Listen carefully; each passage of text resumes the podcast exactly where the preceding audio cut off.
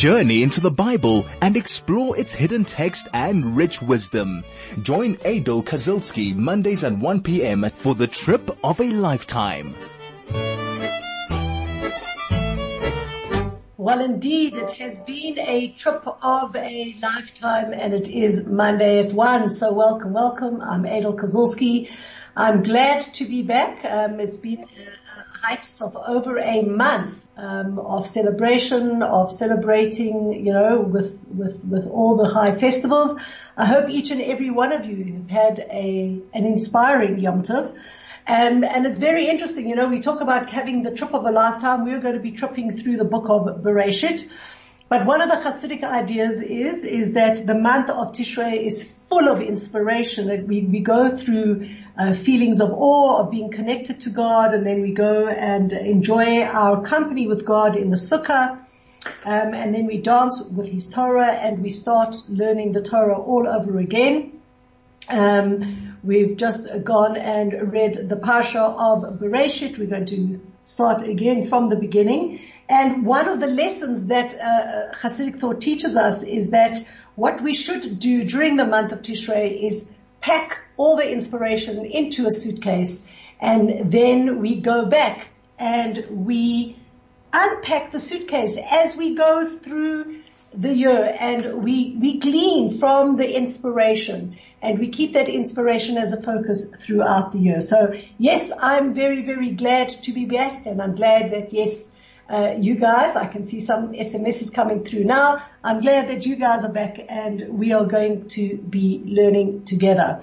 We're going to actually pick up from what, where we were last time and that is the book of Genesis. You know, the book of Genesis, we're in the Parsha of Vayishlach and we are round about chapter 32. We're going to pick up on verse 25. Just to have a quick preview of where we were, Jacob is returning back to the land of Israel with his wives, with his children. Um, he got chased by Lavan, he got rid of Lavan, he made a peace treaty with Lavan, and then he landed having to prepare himself with the meeting of Esav and he sent a whole lot of uh, politically um, good, good. Uh, well, he did a very good political move by sending gifts and trying through diplomacy to calm down Esav, because remember Esav still wanted to kill him.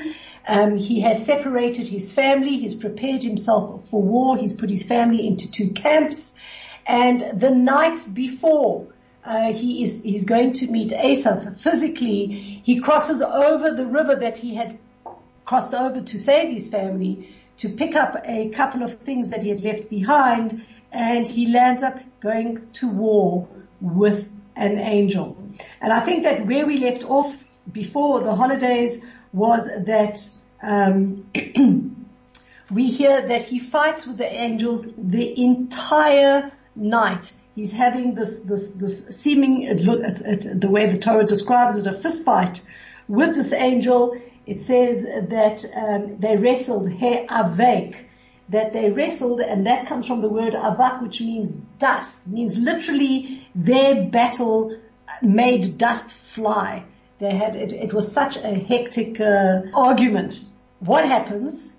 Vayar, and we now we're going to look at verse 25. Vayar kilo yachol lo, um, the man whom he's fighting against could, could not defeat him. They could not defeat Yaakov. Yaakov was incredibly strong.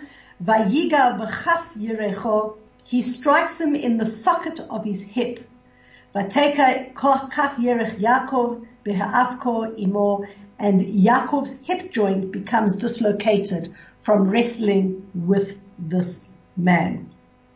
So what do we have over here? Why, why would he go and damage his hip joint? And why is the Torah telling us this?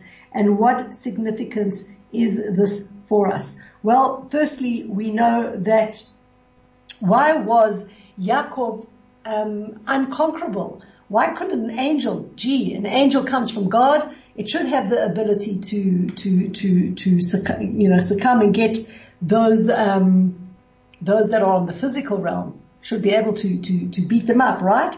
Why couldn't Yaakov? So we are told in the Midrash that Yaakov was actually wearing his talis and tefillin. He was wearing um, the prayer shawl, which we call the talit, and the tefillin, which are phylacteries, and that is why he couldn't overcome him. How do we know you can't overcome him when a man wears talis and tefillin? Because it says in Devarim, in Deuteronomy, in chapter 28 verse 10, when it talks about the tefillin, it says, all the nations of the earth will see that God's name is associated with you and they will fear you. Um, and so the rabbis derive from there that wearing talis and tefillin um, spiritually strengthens the Jewish people, strengthens each and every Jew, and makes us unconquerable. Now what's really, really interesting about this, and we can bring this down into modern times, was that when um, we were being threatened with the, I think it was the Yom Kippur War, or maybe I'm wrong, it could have been the Six Day War. It was actually the Six Day War. I apologize. The Six Day War um, and we, we, we were in a very, very difficult situation. And if you read about the Six Day War from a military point of view, um, we were so surrounded with, with the nations that wanted to kill us, the Arab nations that wanted to kill us, that we should have been decimated in, in, in hours. Um, we didn't have the physical capabilities, didn't have the military prowess or the power to overcome um, the, the, the, the nations that surrounded the small land of Israel. At that point in time, just before the Lubavitcher Rebbe of blessed memory, Rabbi Menachem Mendel Schneerson, who was head of the Chabad movement, called on his followers to go out and put tefillin on each and every Jewish person um, that they could find. And so the camp, the tefillin campaign um, was launched. It's something that is an insignia of Chabad Lubavitch till today that you will see in various places, um, public places and events. And wherever you will probably find a Lubavitcher, they will always offer to put on tefillin on men. And the Rebbe quoted this verse that when the nations of the earth will see God's name is associated with you, they will fear you. And so they ramped up the tefillin campaign in an extraordinary manner and got and tried as much as possible to get each and every single Jew, not only in the land of Israel, but everywhere else to put on tefillin. And as you can say, the rest is history. We had a stunning, stunning victory against absolutely all odds militarily. Um, and we not only won the Six Day War, but we captured Jerusalem and got Jerusalem back into our hands after two thousand years. So this is really where um, we, we we we understand the power of talis and tefillin, um, and this was what Yaakov was wearing, and even an angel, who, a, powerful angel that should have far more power than a man down here on earth, um, because he wore it, he managed to overcome this angel. Chai FM, your station of choice since 2008. Right, we are discussing the, the, the, fight that Yaakov had with the angel, and our question is, why did he hit him? Why did he strike him in the hip joint? And also there's an argument as how did he strike? Uh, uh, how did he strike him? Did he break his hip joint or did he uh, dislocate it? There's various various arguments. The question is why though the hip joint? Why not say that he gave him a you know a smack and broke his ribs or dislocated his head? Why the hip joint? Well, one of the reasons given, well, there's a few reasons given. One was that um, Jacob had to um, feel some pain because the hip joint is right near the, his, uh, the, the, the reproductive organs of a man. And this was because he violated one of Torah's commandments of marrying two sisters. It's an, uh, an offense of a sexual nature and therefore that is why the, the angel hit him over there. There can be other arguments that we, we did argue previously that um, it wasn't against Torah because Torah wasn't given, but this was, this is one opinion. Another opinion is that in those days it was a custom to carry important documents tied to the hip. And this angel was trying to grab the contract um, that that Yaakov was holding in his hip. And what contract was that? Was the one that Esav had signed as a um, that that he had sold his birthright. So he touched Yaakov on the hip to see if he could uh, feel it, and then he tried to snatch it and tear it up. And so when they were having this whole fight, his hip got damaged. Having said all of that, one of the things that um, has a repercussion much later to everybody all the way to today is that we Jewish people are very, very careful not to um, eat the sinew that was touched. It's called the gid hanashe. And today, if you are eating kosher meat, you have to ensure that um, you're only eating of the forequarter, um, not the hind quarter, because we are very, very careful that we do not um, we do not eat it simply because Yaakov um, Yaakov got hit in that place. But before we take leave of this whole story, we can also ask ourselves the question as to how can anyway a mortal man land up defeating an angel? Like it really, really doesn't make sense. And the Midrash goes on and explains that um, the way we understand it is the way we have to understand how angels functions. When God sends an angel into the physical world, the angel has to disguise itself as a human being. And therefore, it doesn't, uh, um, uh, because it, can't defy the laws of nature.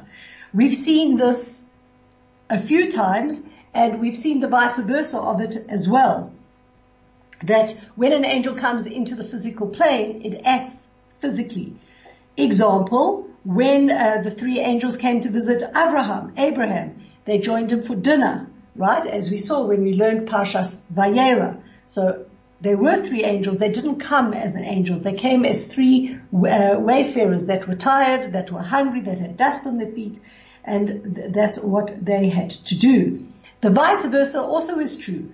When Moses went up to heaven to receive the Torah, what are we told? He was there for 40 days and 40 nights. He neither ate nor slept because he divested himself of the physicality and he lived spiritually.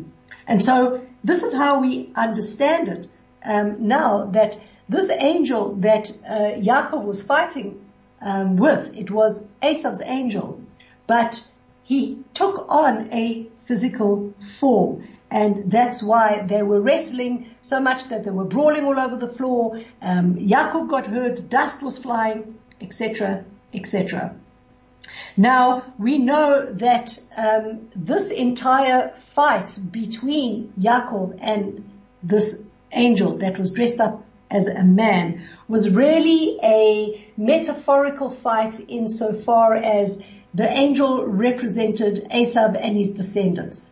And the, the, the prophecy there, this, this metaphorical, um, argument was over the fact that throughout history, Jewish people will always land up getting into, um, in, in, or, or being attacked by Esav's descendants, the nations of this world. And they will be very, very powerful and there will be a lot of uh, wrestling. There will be a lot of fighting. There will be there will be casualty. But at the end of the day, Yaakov will come up on top. And how how true is that, and how real is that, insofar as we can see that we have been in the galut of Edom, in in the um, the diaspora, in the exile of the descendants of Esav, he was known as Edom, the Christian world, how many trials and tribulations the Jewish people have gone through. The Crusaders, the Spanish Inquisition, the Khmelnytsky uprisings, the, the, the, the, difficulties in Russia, the, the Holocaust. If you actually understand the magnitude of the wrestle that the Jewish people have had in the galut, in the exile, by all, by all standards, we should have been wiped out long time ago. But while we've got beaten down, we've always come up. And that is the secret of the survival of the Jewish people. Because, why? Because God promised Abraham, Yitzhak, and Yaakov that we will be a light unto the nations and we, we, we are guaranteed our existence. And so we are here today in 2021 really close on uh, more than 4,000 years since our forefathers have received the, the blessings from God. Um, and we have wrestled tremendously and we have struggled tremendously and we have been on the annihilation list so many times. But at the end of the day, um, Israel will come on top. And um, this is what we see now after them brawling the entire night. Interestingly, um, they, they, they, they fight at night time. And now when you're going to see the angel talking to, um, to, to Yaakov, he says, I need to go now because it's daybreak. And this is again, um, a hint to the fact that our galut will be like nighttime. It will be dark. It will be a dark time for the Jewish people while they meander through all the nations of the world, trying to bring goodness and kindness, trying to be a light unto the nation, trying to elevate God's world in all the corners of the world. But there will come a time when the dawn will break and um, the the annihilation and the ability for the, the the, the the enemies of Israel to destroy them will come to an end. So let's look in verse 27. Vayomer, this stranger, this angel, this person that he's fighting with says, Shalcheni, let me go. Ki ala hashachar, because the dawn is breaking. Vayomer, and so Yaakov says to him, Lo ashalechacha, I will not let you go, ki im tani, unless you bless me. Now, this is really a, uh, a, a very, uh, like, it's, it's, it's it's gobsmacking. Can you imagine you going into a, an alleyway and somebody wants to try and kill you and you're fighting for your life and you fight and you go down and you go, get up and you fight and you, you get him down and he gets up and you have a brawl the entire night. And finally, it looks as if the guy has succumbed. You have managed to get rid of the guy who wants to kill you. The guy says, let me go. I need to go. I'm done. I want to run away. And you say to him, no, I'm not letting you go. Before you go, bless me. Like how, how ridiculous is that statement? And so our rabbis ask a lot of questions about it. And there's a tremendous amount to learn from it. Firstly, um, why was the angel saying now when the dawn is breaking that he needs to go? Well, the answer there is, is that we know and we learned this right back in, in Bereshit that God created um, angels. There's hosts of angels or different angels, and the job of angels is to sing praise to God. And each each group of angels have different appointed times. Now, obviously, this angel had an appointed time, and it was his time to sing praise in heaven. So he said, "Let me go, because I have to go back up to heaven to sing praises to Hashem." So that is the reason why that angel said that. Um, Yaakov knew he was fighting with an angel.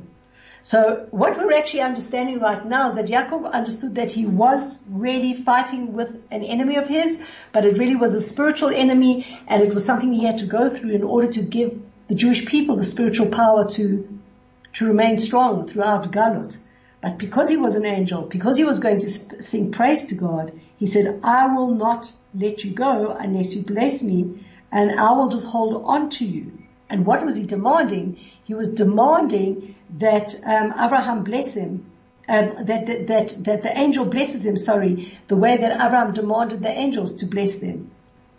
The angel went back and said, well, I can't bless you because I was not sent down to bless you. When the angels blessed Abraham, there was an angel who was commanded to bless Abraham. I cannot. And they argued backwards and forwards over the blessing, which we will see now as we go through the, the next couple of verses, how that all pans out. But I want to take a much deeper look at this comment of Vayomer Shalcheni ki Allah hashachar, he says, let me go because dawn is breaking. Vayomer lo ashalechacha ki im bechartani. And I will not let you go until you bless me. This is something that I heard from Rabbi Y.Y. Jacobson, who's very, very well known in the Jewish world. He brings an incredible concept that he bases on various Torah um, explanations, and this is it, is that in life, as Jewish people against our enemies, but as Jewish people in everything that we do, and not even as Jewish people, as human beings, we fight we are given challenges. We are given obstacles. We are given difficulties in our life. And there are times that life, it feels like it's nighttime. It feels like it's dark. It feels like we don't have the ability to overcome um, our, our trials and our tribulations. But as human beings, we have we have the need to survive. We have the need to overcome, and so we box on. We fight. There does come times when you see the light at the end of the tunnel.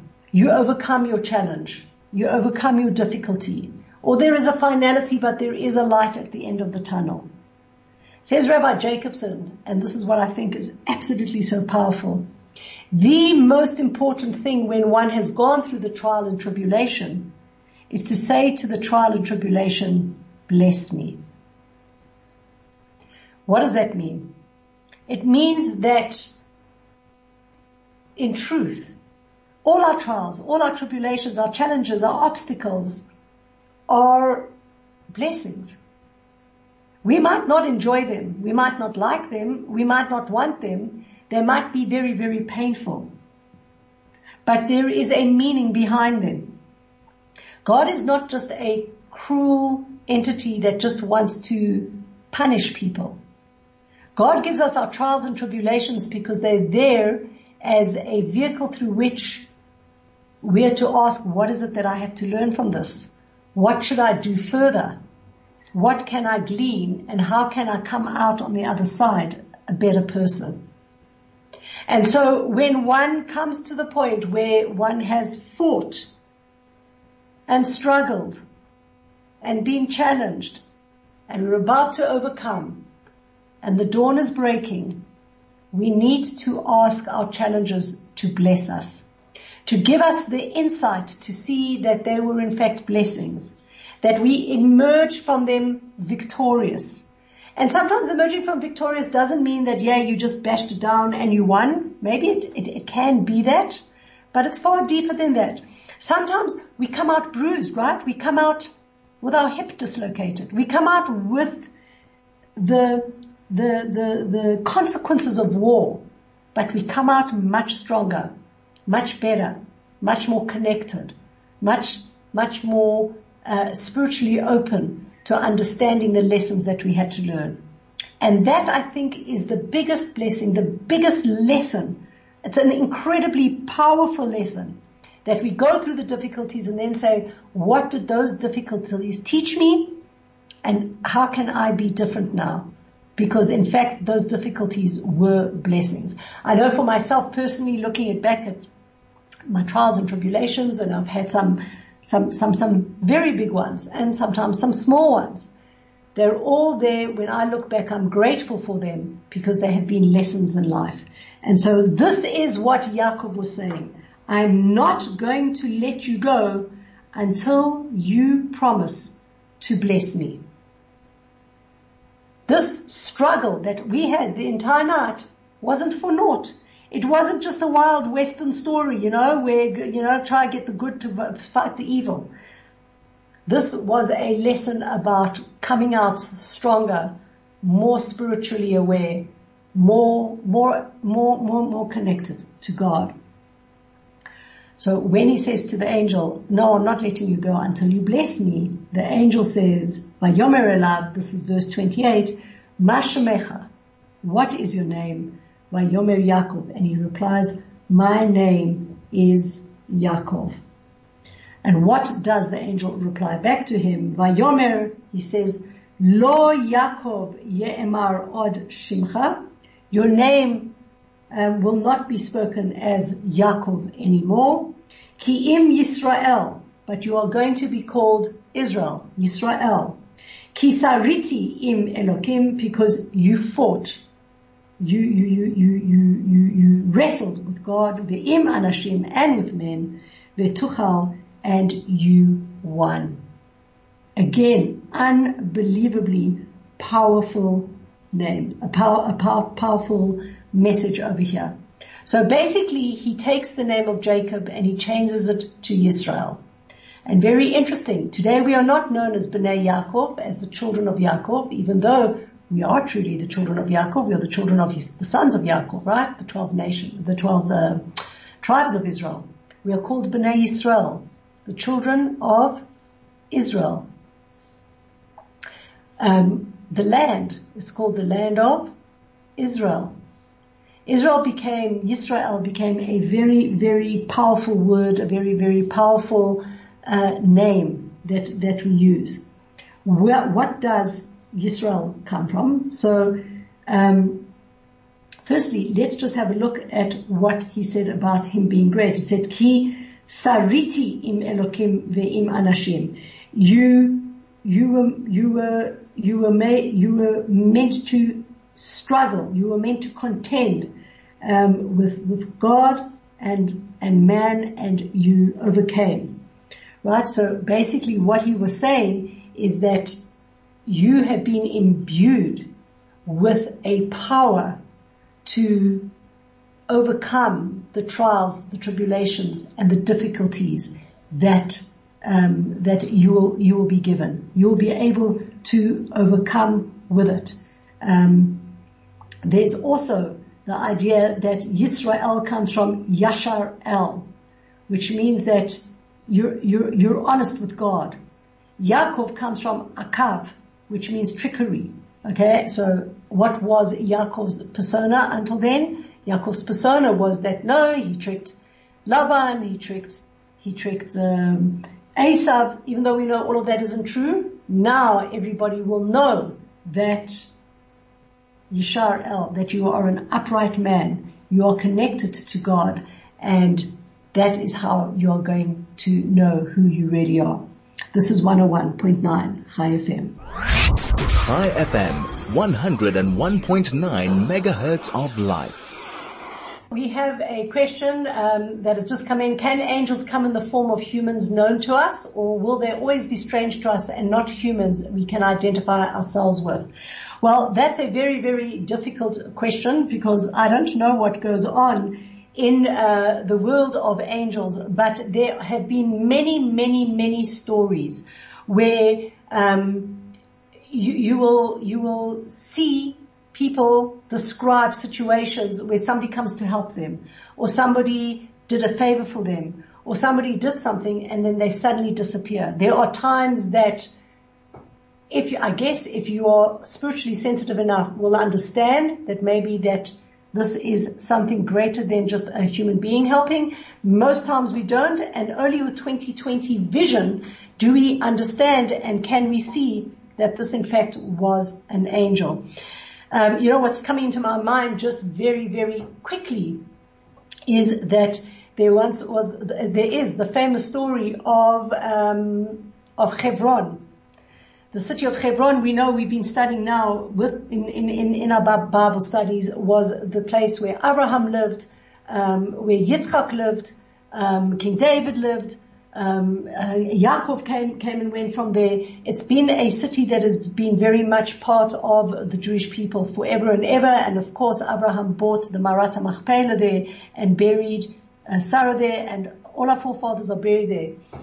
The story is told, I'm not exactly sure at what time, I think it was the early 1920s or 1930s, that um, there was very, very few Jewish people in, in, in Hebron, and it was coming the, the, the night of Yom Kippur, and um, they were short of a minyan. In fact, they needed they needed um, they needed one more person. And these nine poor Jews didn't know where to find another person and they decided to leave the synagogue and go and try find another, an, an, another Jew to make up the minyan so they could daven Yom Kippur. Anyway, they, they all left the shul and one of the guys bumped into some guy that was trudging along the road and he said, say, are you Jewish? Can you come help us? Can you come make part of the minyan for Yom Kippur? And that this, this beggar agreed and he came, he came in and he helped them um, with the minyan over Yom Kippur.